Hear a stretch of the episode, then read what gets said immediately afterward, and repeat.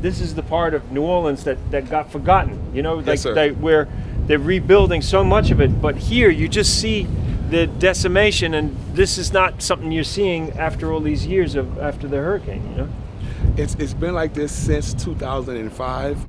On August 28, 2005, Burnell Cotlon was at work, ignoring repeated calls from his mother.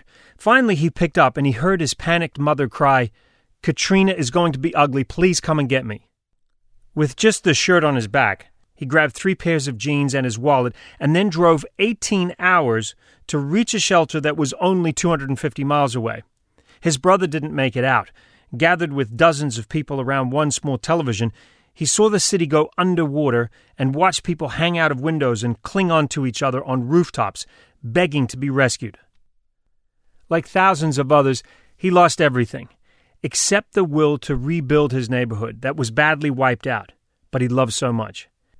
In 2010, Burnell Cotlon returned to his beloved Lower Ninth Ward and did the impossible with his mother and wife. He breathed life back into the Ninth Ward, brick by brick. I knew I couldn't go back. Changes your You just put it out there. She said you've got less than a year to live. Just dug even Luck deeper. is the residue of design. Nobody else was doing it, so why couldn't I? That was the turning point. Welcome to the Bucket Podcast with Phil Keoghan. Every week, I talk to mavericks, disruptors, and innovators. People who ditch the excuses, swerve off the predictable road, and epitomize what it means to tick it before you kick it. I don't believe in excuses. If you really, really want something, you're gonna make it work. Yeah. I wanted a grocery store. People told me that I was crazy Wow. to turn this building into this. So, And that's why it cost me my entire life savings. what was it about you that you feel like you had to pick up the reins and, and, and do this? You should not have to catch street buses just to get, you know, fresh fruits and vegetables. This is this is something you're supposed to get in your community. And and street buses is just I'm sorry, I'm sorry, I get kind of uh, I'm sorry. It, it, it, it still hurts me because this is 2019 and you should not be suffering like this. Um, I don't know why it's like this, but it is. It, it, but it's my home. It's my home. Wow, I really appreciate you uh, letting me come into your neighborhood today. That was something. and from where we are now, we're looking across the Mississippi into the Ninth Ward is just across there. Further back that way, yes, sir. Wow. Yes, sir. It's it's close, but yet so far away, and you had the opportunity to see that today. Why why I said it like that? Because it's like it's a, it's like it's another country, like it's another world. Well, in a way, it's been so isolated since Katrina that it has been like another country to a lot of people. Just to get simple things, it's taken incredible effort to to just make simple things happen in their community. Unfortunately, yes, sir, it is. Um, as we say um, here in New Orleans, making groceries, it's it's almost impossible to make groceries in the Lower Ward in my community.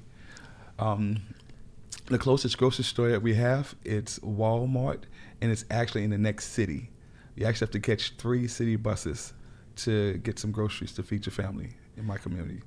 you know, being in New Orleans, when you come here, you hear a lot about the rebuilding. And when you see New Orleans in the news now, you see Mardi Gras, you see footballs with the Saints. It, it looks like the city's recovered.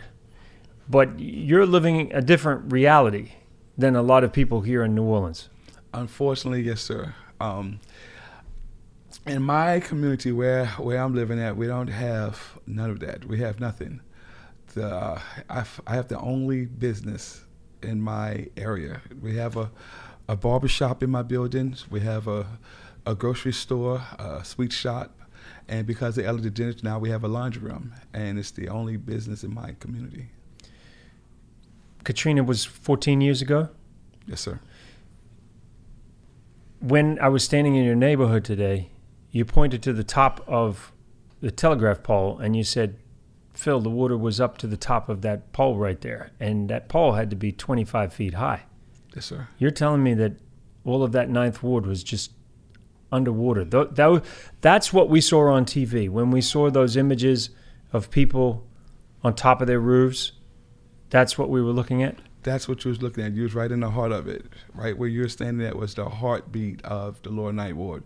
You were maybe eight blocks from where the levee actually had burst through, and all of the water uh, came in there, and um, it wiped my whole community out. Had anything like this ever happened before? No, this is the first time this ever happened in the United States where 80% of a major city was destroyed. This is the first time this ever happened. So I mentioned that the city is rebuilding, but they're not rebuilding in the Ninth Ward No, like they are in the rest of the city. No, sir, they're not. And what is the reason for that? Um, I don't know. People come in my store, um, and I hear all kinds of things. Some say it's uh, racism. Some say it's socialism. Um, I don't know what, whatever the reason is. Shame on them, because it's we all are humans. We we should not be suffering like this. This is 2019. You know, we should have simple things where you can go walk into a store and get fresh fruits and vegetables. Um, and unfortunately, they just never came to the Lower Ninth Ward to, to rebuild. What about those people who say, well, why rebuild it because it's susceptible now? It's, it's susceptible to another big storm. Um, I understand why they would say that, but I'm pretty sure everybody heard this as no place like home.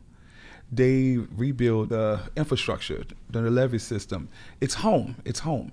So whether it was destroyed once or twice, it's, it doesn't matter. It's just like the the fires in California. You know, it's home no matter where you are. There's no place like home. You know, so um, we want to come back. Like you just said a few minutes ago, uh, Katrina happened 14 years ago. We may never see a, a, a Katrina again. This is a 40-year storm. I'm, I'm hoping I'll never see it again, but it's home, so we have to rebuild. Where were you at the time? When when did you even hear that Katrina was coming this way? Um, I was working at McDonald's. I was a, a store manager at McDonald's, and we heard about the hurricane was coming, and I gave away all the food. I, I sent all my employees home. I was just giving away all the hamburgers bef- because everybody was evacuating. And after I gave away all the food, I locked the store up, and I actually went home and I went to sleep. I went home and went to bed. Um, And Uh, this was where? this was here in New He- Orleans. In New Orleans. In were you in the Ninth Ward? I, I was living in Ninth Ward. Uh, at that time, I was working at the McDonald's on St. Charles up here. And um, like I said, I closed down the store and I went home and went to bed. Um, You just figured it was a Just storm. a storm, Just got to ride it out. correct. That's that. That was my line of thinking. And my mom's called my phone. She kept calling me and calling me and calling You, me. your mom's who you call number one. number one Number one. because she is number one. She is number one. Okay. and um, she kept calling me. She called me, myself, and my uh, little brother, uh, Kevin. And um, I finally picked up the phone. I, I must have ignored the first. you were like, "Mom, times. mom, stop bugging me. I'm trying exactly. to sleep." Yeah. so when I picked up the phone, um, it was something in her voice. She said, "You know, son, you've been in the military your whole adult life. You've been in Germany your whole adult life. You have no idea what a, uh, a hurricane is." She said, "Please, please come and get me. Come and get me. Let's evacuate together." And it was something in her voice. I've never heard my mom sound like this. I never heard number one sound like this. And um, when she said it, it um, it touched my heart, and a light bulb went off in my head. Something told me to get up. You realized it, w- it was that woman's int- intuition, mother's intuition, and you heard in that voice, "Son, Yes. get up, go to mom." and go to mom's. And that's exactly what I did. So um, I grabbed uh, a pair of uh, jeans, uh, two shirts. I, I thought it was going to come right back and say, oh, the power was going to go out for a couple of days, you know, maybe a little uh, water, but nothing uh, major. Yep. Um, and when I went to my mom's uh, house, and I said, "Well, where's Kevin? I know you called Kevin, just like you, you know, harassed me." So we, uh, she said he didn't answer the phone, and uh, he said he wasn't going to leave. When when she finally got him on the phone, so you and your brother, both y'all stubborn. So um, Kevin stayed. So In uh, his house. he stayed in his house. So me and number one, uh, we got on the highway. It took us a thousand hours to finally get up to Baton Rouge because everybody was leaving, and we finally made God, it. that up. must have been so scary to leave your brother behind, and you see the entire city just like evacuating. it it was terrifying. My mom's um, she she cried, you know, going up there, but it wasn't bad because she was more she was more angry. It was she was more angry than anything because he didn't leave. He didn't leave because that was before me and my brother was born. They had a hurricane called Betsy. Yeah, I remember Betsy. All right, um, we didn't know. We had no idea. So we finally made it up to Leesville, Louisiana, and we went to a shelter there. So we checked in the shelter, and the next day we turned on a tele- uh, television. It was maybe a good um, 75 of us, if not even more, around this one little bitty small TV in the shelter, and we saw the city go underwater. And um, right then and there, number one, she broke down. She broke down and just cried because um, just seeing seeing the, uh, the city go underwater like that, and uh, it just it, it, it, hurt everybody. It hurt everybody. Um, I, I picked my mom's up. I gave her a hug, and I said it's gonna be all right because that's all we thought about was Kevin. I actually went outside to shelter and I cried uh, myself. I never experienced nothing like that because we didn't know. We had no way of talking to them because they had no electric, no uh, police, no fire department, nothing because everything was underwater. Everything was gone. So we went um, day after day. She cried. You could hear her crying. So I went over to uh, her army cot because we were always on army cots. I never thought I'd see another army cot a day in my life, but that was my bed again. So I went over to her uh, cot, and I, I, every night I said, "He's going to be fine. Kevin is fine. Kevin is fine." And um, uh, I went up, got, I jumped in my car, and I went to Walmart in in Leesville, and um, I was just standing. there. I had nothing to do. I just wanted to get out of the shelter, and a total stranger, a lady I'd never seen before, she came up to me and she said, "You are Katrina uh, evacuee." I said, "Yes, ma'am, I am." She said, "Can I help you with anything, please, please?" Um, a random stranger. A random stranger. I'd never seen this lady before a day in my life, and I said, uh, "I said, yes, ma'am, I do need some help." And um, I said, uh, "Something simple. All I want, if you can help me out to get a telephone charger for my phone." Um, I play. I don't take nothing for granted. This this taught me uh, don't take anything for granted. But um, I plugged it up, and the very first call I had was my brother Kevin, because he was alive. He was alive, because we saw so many people uh, died. We had I've over eighteen hundred people. Over eighteen hundred. I've heard the most horrific stories. You know, just uh, and to this day, when you come back, people talk about the stories of survival, but so many didn't make it. So you, I must have been to hear your brother or to see that your brother was alive. it, it, touched everybody hard. He said I, I, had the only phone number that he remembered. So, uh, so we we laugh about it now uh, and things. One brother listened and one brother didn't. So the moral of the story, we listened to anything. So you're the favorite son. Let's be honest. I didn't say that. You did. I'm just saying it. Listen. yeah, yeah. And where did your brother end up? What what happened to him? Um, he said he wished he would have listened, but he was uh, one of the unfortunate ones that was stuck on a roof. Um, so he said he used to jump into the water and uh, swim to a, a, store and anything he could find. He said he found uh, uh, old bread or anything that he could uh, find, and then would swim back to his house and get back on the roof. And because there was no, there were no other choices. Nothing. They had nothing. He said he went a couple of days uh, starving. He was on the roof for days. On the roof for days. He was on the roof for days. And a helicopter finally came along and picked him up. And he was able to get to the uh, Superdome. Oh. And that's how I was able to finally get a phone call to me and let everybody know he was still alive. The stories that w- we've heard, you've lived it. You know what it's like. You saw your neighborhood go underwater and you were one of the first people to go back. I had to go back. Um, uh, it's my home. I used my VA home loan to buy my very first house when I got out of the military. I had 48 wonderful neighbors. I mean, the Lower Ninth Ward was full of energy. It was vibrant. You had businesses everywhere. You had stores everywhere. It, it was home. It was home. And to to lose all that, to see everything go under, um, it, it's it's like a nightmare. It's like a movie. It's like it's like a horror movie almost. So when I finally went back uh, to see it, um, there was all kinds of ugly rumors that said it was totally uninhabitable. They wasn't gonna let nobody live there. They had rumors that they uh, was gonna turn it into a desert. They just there's all kinds of things people you, were you, saying. You said about your neighbors. You said it didn't really hit me until I got my very first neighbor, Miss Emanuel, and yes. she was she was taking her groceries out to the taxi one day, and it hit me. There was nothing there. Like there were no stores. There were no. There was no infrastructure, nothing. and that's when you realized, wow, this is everything's just being wiped out. Everything's wiped out. When I seen my first neighbor, Missy Mary's my very today I have three neighbors Yes. from 48, and she was my very first neighbor. When I saw her take those groceries out of a taxi, and I went over and I talked to her, I really didn't think about it. I didn't think about it at all. And um, I drove up and down the little night when I noticed we didn't have nothing, nothing, no stores, nothing. You said, uh, imagine you don't have a car and you have three or four kids, and you have to you have to get on those buses with all those kids and go do this the most simple things that that a parent has to do to look after their kids. What uh, when I when I realized that that's after I bought that that building. Yes. And I was up there tearing the roof down and had this one lady, she had her kids and she was walking up the block. She didn't see me because I was on a on a roof. At that time they had a rotten second floor and I had to tear it down. Yeah, I, I want to talk about this. So w- when you go when you go back, the house that you used to live in, It was gone. gone. The house that your mother used to live in, Gone. the house your brother lived in, Gone. Everything was gone. Everything was wiped out. We had to start all so over. you walked back to essentially your what was your old neighborhood didn't look anything like your old neighborhood, but you realized it was home.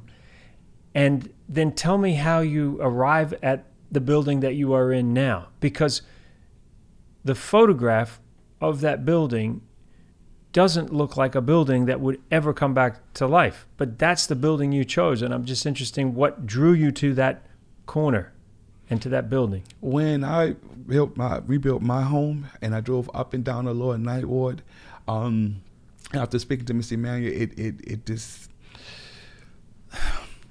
it's like I say, it's it's, it's an undescribable feeling because they had the smells was in the air, uh, water was everywhere. You had cars still upside down. It was just it was horrible. The weeds and grass was high. It didn't look like home. It didn't look look like New Orleans. How many people came back, Burnell? Because you came back, your mom came back, but what percentage do you think of people who came back and said, I'm going to give this another go after what was essentially hell? Other parts of the city, you wouldn't even think Katrina ever hit. Some parts of the city, Katrina's still alive. But I- in the ninth ward, I guess is what I'm saying. Like, how many people came back and were stoic like you and said, We're going to rebuild this ninth ward? Not a lot. Not a lot. no, sir. Because it was the hardest hit area. So many people died right there in the Lower Ninth Ward. Others was victim of contractor fraud. Some were just afraid. Some were traumatized. Everybody have a, you know, their own story. Um, me, I had to come back because, like I said, it was my home. This is my first home. I'm just wondering why you were so driven. What what what gave you that strength in the face of adversity? Um, Was it your military training? Because you spent how long in the military? 11 years, sir. Eleven years. So was it that that that that had taught you, given you that mental toughness, that never die attitude? What do you think was it that made you? Um, I would say the military and also my upbringing with my mom's. And what was it specifically that you took from? What What is the best quality you think that she gave you? Um, what you just said, never quit, no matter what. There's always a way around anything. You know, I never look at a, the, the problem. There's always an answer to every problem. There's always an answer. Sometimes you may not like the answer to the problem, but there's always a solution. And she taught me always, always look for the answer. Um, even in the military, I took that lesson that moms taught me, and the military uh, put inside me even more. So uh, I'm, I'm a fighter. I'm a fighter. Even when I decided to open up this grocery store, people laughed at me. People told me I was silly. Well, Burnell, I, I mean, I saw the photograph. I can understand why people were skeptical. I mean, the building looked so run down and decrepit, but you saw something that others didn't see. And today we see this wonderful store of yours that has such an energy, and but something inside you said, "That's the place." Yes, sir. When I when I first drove there, and um, I looked at 2036 Caffin Avenue, I, I, I walked in this building. I kicked a, a lot of debris around. Like I said, it was it was underwater. I held my breath for a while, and I said, "This is it. This is it." And and you were there with your wife in this building, Yes, sir. and you say to her, "What?" I look at her and I, took out my phone. I, I, was taking pictures for everything. I didn't tell her at that time um, that this was going to be a grocery store. I didn't tell her. She had no idea because it was just all in my mind and my heart. And um, I looked at her and said, you know, we need to uh, open up a grocery store because Miss Emanuel let us know about you know Walmart Because of what next you saw, yeah. And uh, and um, I said, "Do you want to do this here?" And she looked around, and she said, "Do you know? Do you want to do this?" Yes, I do. And she said, "Yeah, let's do it." And I immediately took a picture of it, and um, it cost us four years of our lives and our entire life savings. So you cashed in everything you had. I cashed in everything I had. it. It was extremely hard. I, I tell you a quick story that a lot of people don't know about it. I bought the building, let's say on a, um, on a Monday. Mm-hmm. Uh, by uh, by Friday, I had a code enforcement a lien on the building, saying that the building was belighted. And it was What's- dangerous. what does Uh, that uh, mean? But like code enforcement, it means you're not supposed to have a building that's not up to uh, code. I see. So the city will put fines on you because it wasn't uh, a sturdy. It's like a derelict building. Yes, sir. Yeah. So it's not. It's not actually. It, it's not deemed as inhabitable. Correct. Like so So you bought. So, and they charged me a seventeen thousand dollar code enforcement fine. So I, I had a choice. oh. Burnell, man, they need to give you a discount on a, a Let- refund. Wait, let me tell you, let me tell you the story. Listen to the rest of the story. So, um, I had all when I tell you I had all kinds of adversity. I went home, I cried because when I read the letter, I just, I just, I cried. So I asked myself, do I pay this fine off or do I finish with my dream of opening up the grocery store? Um, so we decided to fight. We went to court and we fought for a whole year. And they kept telling us, no, you have to pay the fine, pay the fine, pay the fine. So I finally got a hold of uh, not this mayor, not Mayor Cantrell. It was uh, Mayor Mitch Landrieu. And I told him what I was doing. You managed to get to the mayor, I managed to finally get to the mayor. right? And, And, I told him what I was doing, and um, it was in the middle of a, um, of a, a meeting, and um, it was my turn to get up to the mic, and the people in the lower Ninth Ward said, "That's that crazy man trying to make open up a store." So when I got up to the mayor, I said, "Sir, I need your help." I said, "I want to open up a, a store in my in my community," and he never heard of me. He said, "Well, how? Where?" I said, "If you can get this fine," I I held a paper up and I showed him the fine. I said, "If you get rid of this fine, I promise you, I'm gonna open up a store." And so um, everybody went, "Boo! Give him a chance! Give him a chance!" So Mitch Landrieu called me up to him. He shook my hand. He said, "I'm gonna, t- I'm gonna help you." And a week later, I, he got rid of the fine. I only had to pay seventeen hundred dollars instead of Oh. seventeen thousand. I love stories like that. So me and Mitch, the mayor Mitch Landrieu got jam tight. you got tight, yeah. Yeah. and I, I opened up the store. I invited him to the grand opening. He next to me, he cut open the, uh, the ribbon. Oh, he turned up to cut the ribbon. He believed in me. He Yeah. believed in me. So I had I had two people then. I had Keisha and Amir. Okay, that's a good start. Yeah, it's a good start. but um, everybody else was crazy.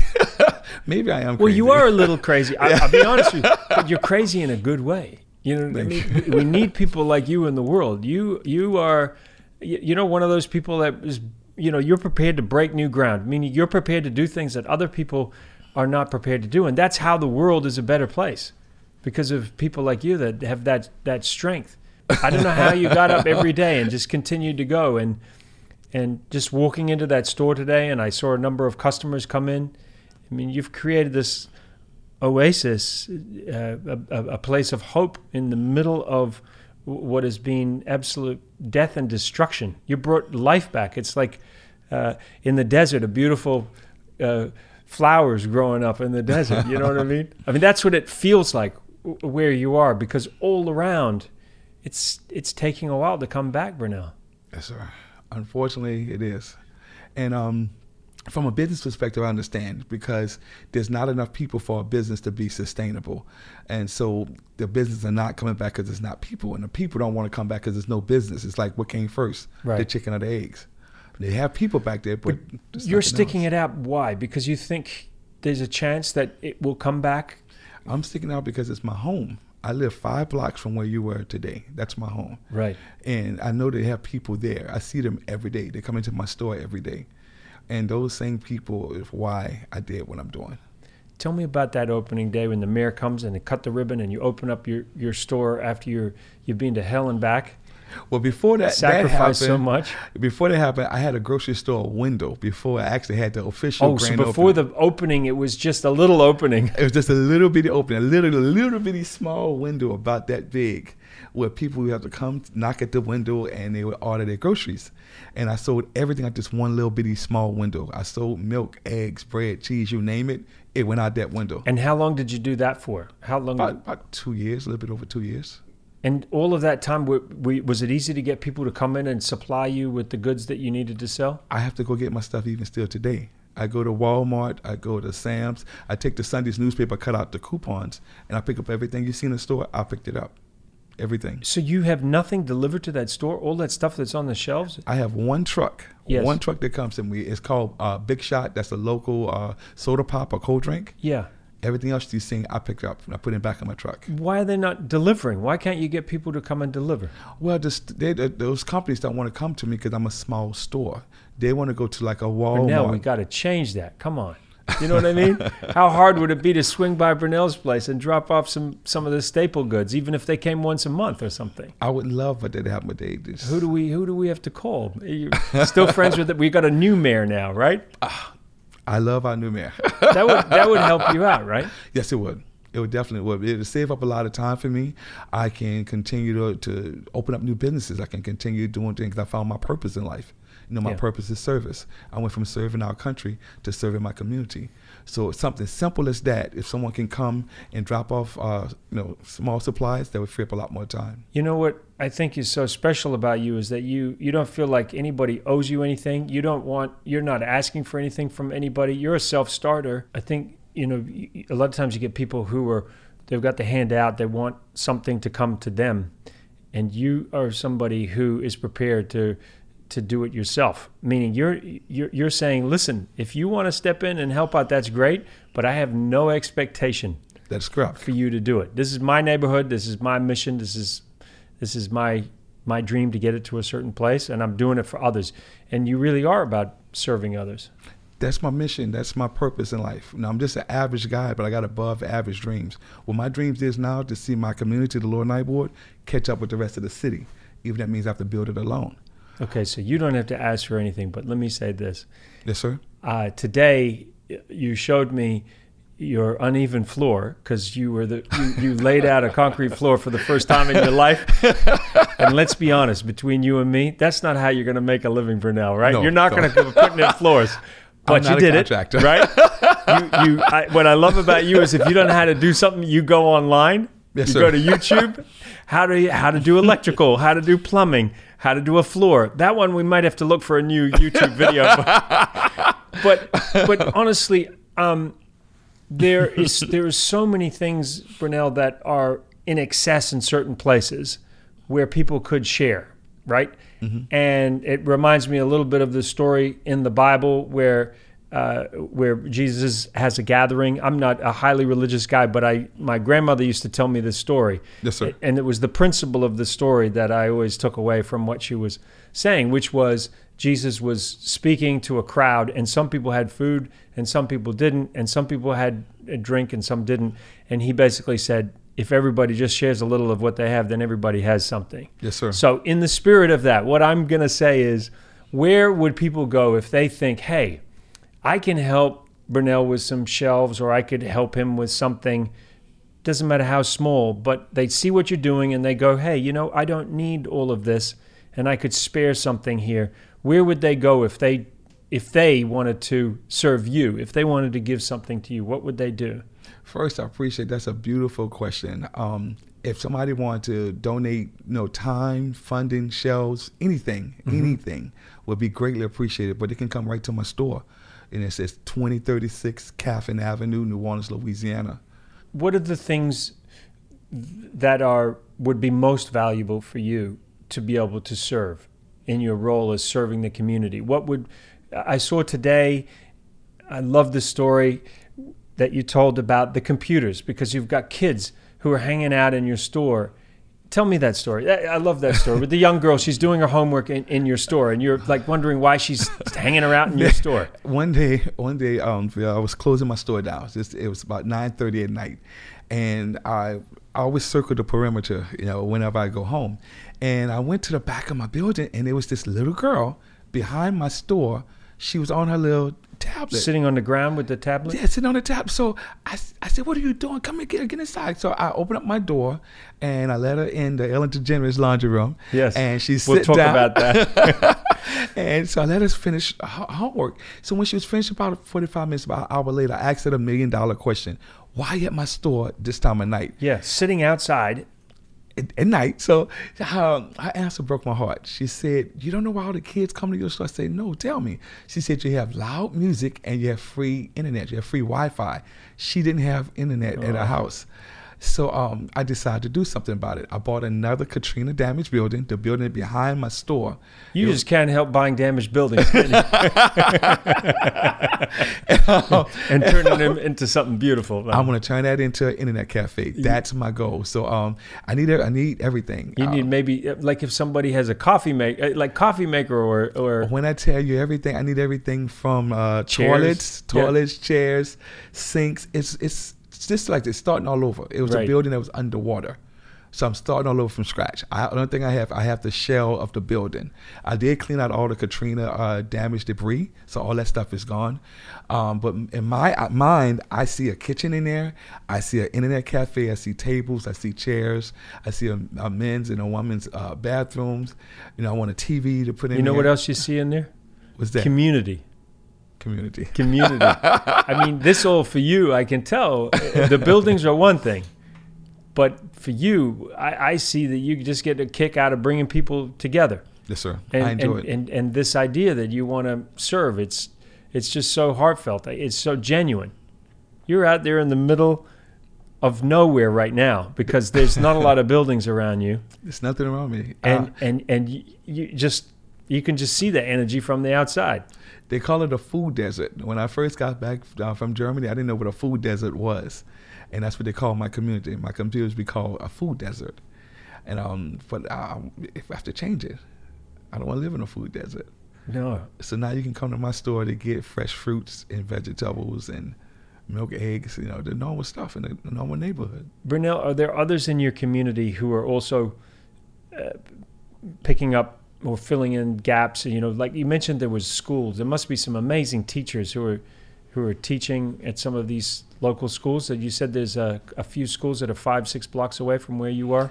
before we had we had only one school in the lower ninth ward one and i would come to my building let's say three or four o'clock in the morning you could see the school buses is lining up to bus all the kids out of the lower ninth ward to other parts of the city um, and th- those kids would be gone anywhere between nine to ten hours a day you know just commuting back and forth to the lower ninth ward but thank god we finally got our very first high school since hurricane katrina and it's such a good feeling because now they can walk to school or the parents can drop them off to school within the lower ninth ward. You know, it took long enough, we finally got it. It, I mean, 14 years after Katrina, but you're saying it is slowly being rebuilt. The the, the community. Um, as far as uh, the schools, yes, but as far as anything else, unfortunately, no. So, are are, there any new buildings going up, like new houses? or- Every now and then you see a house or Yeah. two uh, that would pop up. Yeah. Like uh, Brad Pitt, for example. Brad Yes. Pitt uh, did um, those houses um, on Tennessee Street, wasn't too far from the store. Every now and then you can see a new house popping up, but it's not a lot. Explain the connection between Brad Pitt and New Orleans. Um, Brad, this is a second home to Brad Pitt, and he decided to um, he created a nonprofit and he built uh, homes. Um, some people love his homes, others hate him. Hmm. If you go down Tennessee Street, they did nickname it Brad Pitt Street, but the houses are not like the normal Did he design them, because I No, know he I- loves architecture? Yeah, he design. love. You can tell. Yeah. You, put it like this: there's no street like this in New Orleans. Is that right? so some people love him, some people hate him. Me myself personally, I love it Yeah. because if he wouldn't have done it, it would still would look like the rest of the the Lower Ninth Ward. So something is better than nothing. And and like you said, you're focused on the generosity of the fact that he did something. I love. And if Brad Pitt everybody did just a little something, it would be a better world. it would. And that that get, brings us to Ellen DeGeneres, who finds you. I'm not sure how she found you, but but there's a wonderful clip on YouTube of a visit that her team made to come and see you. Yes. Tell us about that. Uh, this how, this got started with Ellen DeGeneres. A lot of people don't know this story. Um, they used to have this guy um, used to ride a bicycle to my store.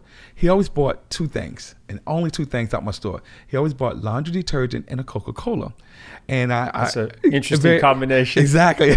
So I went outside and I introduced myself to him. He's on a bicycle and he had a big old huge garbage bag on his bicycle. So I, I talked to the guy for a few seconds. Say, how, how you doing? No, thank you for coming to the store. He said, thank you, no, thank you for having a store. And um, I asked him, no, what he was doing. So um, he told me come here. He opened up the garbage bag, and inside the garbage bag was his clothes and his daughter's dirty clothes. And he said he was looking for a laundry room and uh, he drank the Coca Cola. He closed it back up and he put it back on his bicycle. And he had to ride over that bridge that you came over today to get to the lower ninth ward. The following week, I stopped him. Um, 'cause, um, he had broke my heart. I actually went in my store and I cried because I have a washing machine dryer at my house and this guy didn't. And I said, I don't know how, I don't know when. I'm gonna get you a laundry room. I spoke that to him and I shook his hand. And the next day, the very next day after that, I received a call from Ellen DeGeneres show. The It's like What I are the spoken to- chances of this? I have no idea. And uh, when they first called, I actually hung up. I thought it was a joke, and they called right back. It was, it was, it was real. It was Real. Ellen DeGeneres, and um, Ellen flew me to Hollywood, and I shared that story uh, that I just told you. And Ellen donated the washing machines and dryers to me. And that same guy now walks to, go wash his clothes. To do yeah, and and I got to visit the the coveted Ellen DeGeneres Dennis, yeah. laundry room. she rolls up with a truck, right, and with, with the with the washer and dryers. That people ask me, was that stage? No, it wasn't. That was real. That was When- the real thing. when I was yeah, because when I was in in a dressing room, they kept me isolated, so I had no idea what's going on. I was on the premise that after Ellen's finished taping, they was gonna let me uh, meet her and and then fly me back to New Orleans. I had no idea I was gonna go on a show, so they said, "Well, Burnell, come on, uh, the show is almost over with." So they uh, during the commercial break, they let me go. They brought me outside, and I, uh, I mean into the audience, and I'm sitting out in the audience just like everybody else. And I'm waving, trying to wave at Ellen. Ellen wouldn't look at me at all. So I was like. I know she, she didn't see me. Why I'm is trying she to wave at me? Yeah, Yeah. why she ignore me? Yeah. So uh, they did the countdown and came back on, and and Ellen was introduced, uh, um, you know, telling me about about New Orleans and Hurricane Katrina, and then all of a sudden my story popped up, and I was like, oh, that's me. and then she called me down. I had no idea none of this was going to happen, and I kept calling everybody back in New Orleans, saying, well, what's going on? Nobody. Number one didn't answer the phone. Keisha, John, Walter, none of my friends answered the phone. Ellen told nobody to, to, to talk to me. I couldn't get nobody on the phone. So when uh, we was watching it live and that bus drove up, I was like, wow, that was real. so What a uh, feeling, huh? It was it was like Christmas. It was Yeah. like Christmas came and, early. and and you still kept the ribbon from. I still have the red, the ribbon. red, the big red ribbon. I'm gonna always keep that. Yeah, and the signs and everything. I kept it all. I still have it all today. And it looks like you've invested in some other machines since then, right? You got Yes, a sir. couple of other ones. I live in the Lower Ninth Ward. I mean, Yeah. I'm gonna keep on going. I'm gonna keep on going. I really want to see my community grow. You know, so every if someone was to donate to me their time, their effort, I don't care who it is, and um, I'm gonna put it right back there in my community. And do you have people come and volunteer their time to you, Burnell? I do have some people. Uh, every now and then we get people that, that come in that want to volunteer. I met a lot of wonderful volunteers throughout the uh, time, throughout the years, and um, when they come to work, that those volunteers would do in one week would take me months to do. So I'm very, very grateful. I met a lot of great people. What would you? What's your vision? What, like, what do you see happening in the coming years, or what, what are your dreams? You've you had this dream of the store, the dream of the internet cafe. Right now, um, if I had the funding, if I had the money, Yeah. I would love to put a second floor back on my building. Yeah, they had a there was one floor. there before. There was one there, but I, w- I- I couldn't afford to, to put it up there, so I had to tear the second floor down. You know, um, I would love to put a second floor up there. I would love to to get the land that's right next to me. I would like to put a daycare center there.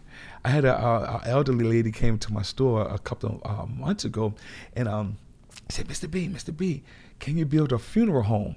I was like, "No, not yet. I want to build No. a funeral home yet. I want to be a life more." We're, we're trying to do life first. Yeah. but I couldn't get offended because I said I was going was to a build a need. grocery store. It- it's, Yeah. it's a need. And uh, she asked me, I said I was going to build a grocery store, and, I, and I've done it. So I know why people come to me. So I, I, I'm not angry. But um, I would love to put a daycare center. I want to build more houses. Uh, I would love to open up another store, even something as simple as a clothing store, because we have nothing. What Nothing. What do you think you could do to entice more people to come back? Because there must be some people, families that have been there for generations, who said they're not coming back, right? a lot of people are not coming back because there's no stores. Yeah. And like I said, the stores are not coming back because there's no people. But um, if I could build houses Yeah. and affordable housing, uh, that would help out a lot of people because living in a, in a beautiful city like New Orleans, you have the Airbnb um, and, and people go up on the rent. So we need affordable housing. This is what I love about Mayor Cantrell. You know, because she, she does care. I like This the is the message. new mayor. Yes, sir. Tell us about the new mayor, because she's a, also a friend of yours. You're very good at making friends with the mayors. when look, when Mayor Cantrell first came to me, um, she asked me would I support her, um, and I talked to her for a few minutes. she wanted your vote. She wanted my vote, Yeah. and she had this thing called a listening tour. And uh, when she came to me, we we had to talk. I love her energy. I immediately told her yes. I had no idea she was going to win but I, I just fell in love with her, and I told her yeah. So she had her first listening tour right across the street from my store, and a lot of people showed up and things. So I like her energy. She made a um a odd uh, campaign promise, but she kept it. Like we have these uh, traffic cameras, and she said she was going to demolish all the traffic cameras because people was getting unnecessary uh, tickets, speeding tickets. She did it. You know, so um, it's not too many often you find a politician that would say something and actually do it. And so far, she's been doing it.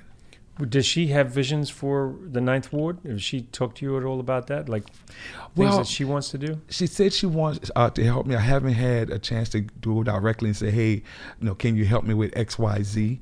So I'm in a building, middle of building that internet cafe. So I'm gonna be knocking at the doors uh, soon. I also want to get the land behind me because nobody touched it for the last 14 years. Who owns all the land around your store and all? Some of it the city owns. Some Yes. of it Nora is a, uh, another. That's uh, New Orleans Regional Development uh, Authority. Some of it is privately owned. It's just just been sitting there, and nobody's been touching it. So if I can um, get some more funding, or I can get the mayor to donate it to my nonprofit, I'm gonna build. I'm gonna keep on building. Like I said earlier, I just want to see my community catch up with the rest of the city. Even that means I have to build it alone. It's it's my it's my home. Wow, you're such a visionary. Thank you. Are you always this positive? Like, or, or are there days like all of us where it, it, it, Um, life feels like a challenge? Because I, I see you, you got such a big smile, you got great energy. But do you ever have days where you're like, oh man, this is hard, and I, I Believe don't know how to keep going? when I have days like that, I go to the store and I sit on the cash register. And whenever I feel down and I, I'm in, on the cash register, I feel better because people come into the store and I feed off their energy. That let me know when I'm doing this right. Every time someone open and close that door. So on my bad days, I slow down and I play cashier. Something as simple as being on the cashier, helping my customers. And is that the, the the favorite part of what you do? Is that connection with the people? the connection with the people. Let me know that everything, me spending my entire life savings wasn't in vain. Me putting all those hours there, you know, uh, trying to do the floor or the electric wasn't in vain because I see that my my efforts it made a difference in, in other people's lives and it feels good. It let me know it's worthwhile. Yeah. Uh, We got in a taxi cab last night, and there was a gentleman driving us, and he was from, well, he lives in the, the Ninth Ward, and he lost family members in the hurricane. And he was saying it's just heartbreaking because he drives back there Yes, sir. and he sees that nothing is being done. And then as a taxi driver, he's driving into all these other areas of New Orleans and he sees how much is being done everywhere else. And that that's a good question for the mayor. Like, mayor, can we can we remember that the ninth ward is over there and we need some help too? we need a lot of help. We need a lot of help, and that's one of the reasons why whenever I get a chance to talk to someone or, or meet someone, I tell them about it. I invite them to come to the store because a lot of people just don't know. Because when they turn on the TV, they see Bourbon Street, they see the French Quarters, they see the Saints, and it's "Oh, New Orleans is good. New Orleans is finished," and it's not. Ten minutes from where we're uh, standing, you'll go into the Lower Ninth Ward, and you won't see anything. Is and so that neighborhood is unlike any of the other neighborhoods in all of New Orleans. None. That's it. Katrina is still alive in the Lower Ninth Ward. And and and Burnell, as far as perspective, how many people were living in that ninth ward before the hurricane?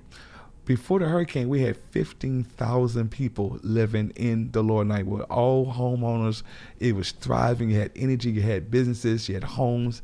It was family. Everybody knew everybody before and Katrina. you you grew up there. I grew up, was born and You raised. were born there, grew up there, went to school there. I went to school in the Lower Ninth Ward. The very first time I left New Orleans was when I went to the military, and I went to Germany to serve the country. And what is the history of, of that area? Is it, is it known for something in particular? It was all um, uh, black homeowners. Um, it's just like one big family. Everybody knew everybody. Everybody knew everybody. So when you went off to military, when you went on uh, overseas in the military, everybody would have known about it. Everybody knew about it. And when you come home on the home visit, there would be that you'd drive down the street and everybody Everybody knew me. everybody would know who you were. So you mentioned Yes, there were 15,000 people before the hurricane, and now you said the population has dropped down to about the last census taken, uh, I stopped paying attention to it. They say it was like a little bit over six thousand people. yeah. You know, um, it's it's still sad um, every day. Like I, I get depressed sometimes when I drive through my neighborhood, like going home, because I in my mind I remember they had a house here or they Yeah. had a store there, and it's gone. And today you won't see nothing but high grass or empty lot, and it's it's crazy. Yeah, that's that's got to be hard. It is. Well, I It know is. you don't want to ask, but I'm going to say anybody listening, anybody watching who wants to be a part of what you're doing in any way, shape, or form, whether it's a visit to go to the store and just get some traffic going there, or whether it's something that people feel they can do to help you out, they can go where? Give us the address again. My address is 2036 Caffin Avenue, C A F F I N, New Orleans, Louisiana, 70117. And um yeah, I'm I'm not too proud to uh to beg or uh, ask for assistance. Any is plenty. Yeah. Um, anything at all. You know, whether you're Mark Zuckerberg or uh, the average Joe, you know, um, we we do need the help because a lot of people just don't know. Is there a website at all? Do you have a website set up? Yes, sir. Now, see, that would be something. Some maybe somebody could help you set up a little website. Like I said, I Right. can use all kinds of help. That's right? a good idea. Yes, that sir. would be a good thing for somebody, yes, sir. a good school project, It'd be an excellent school project. right?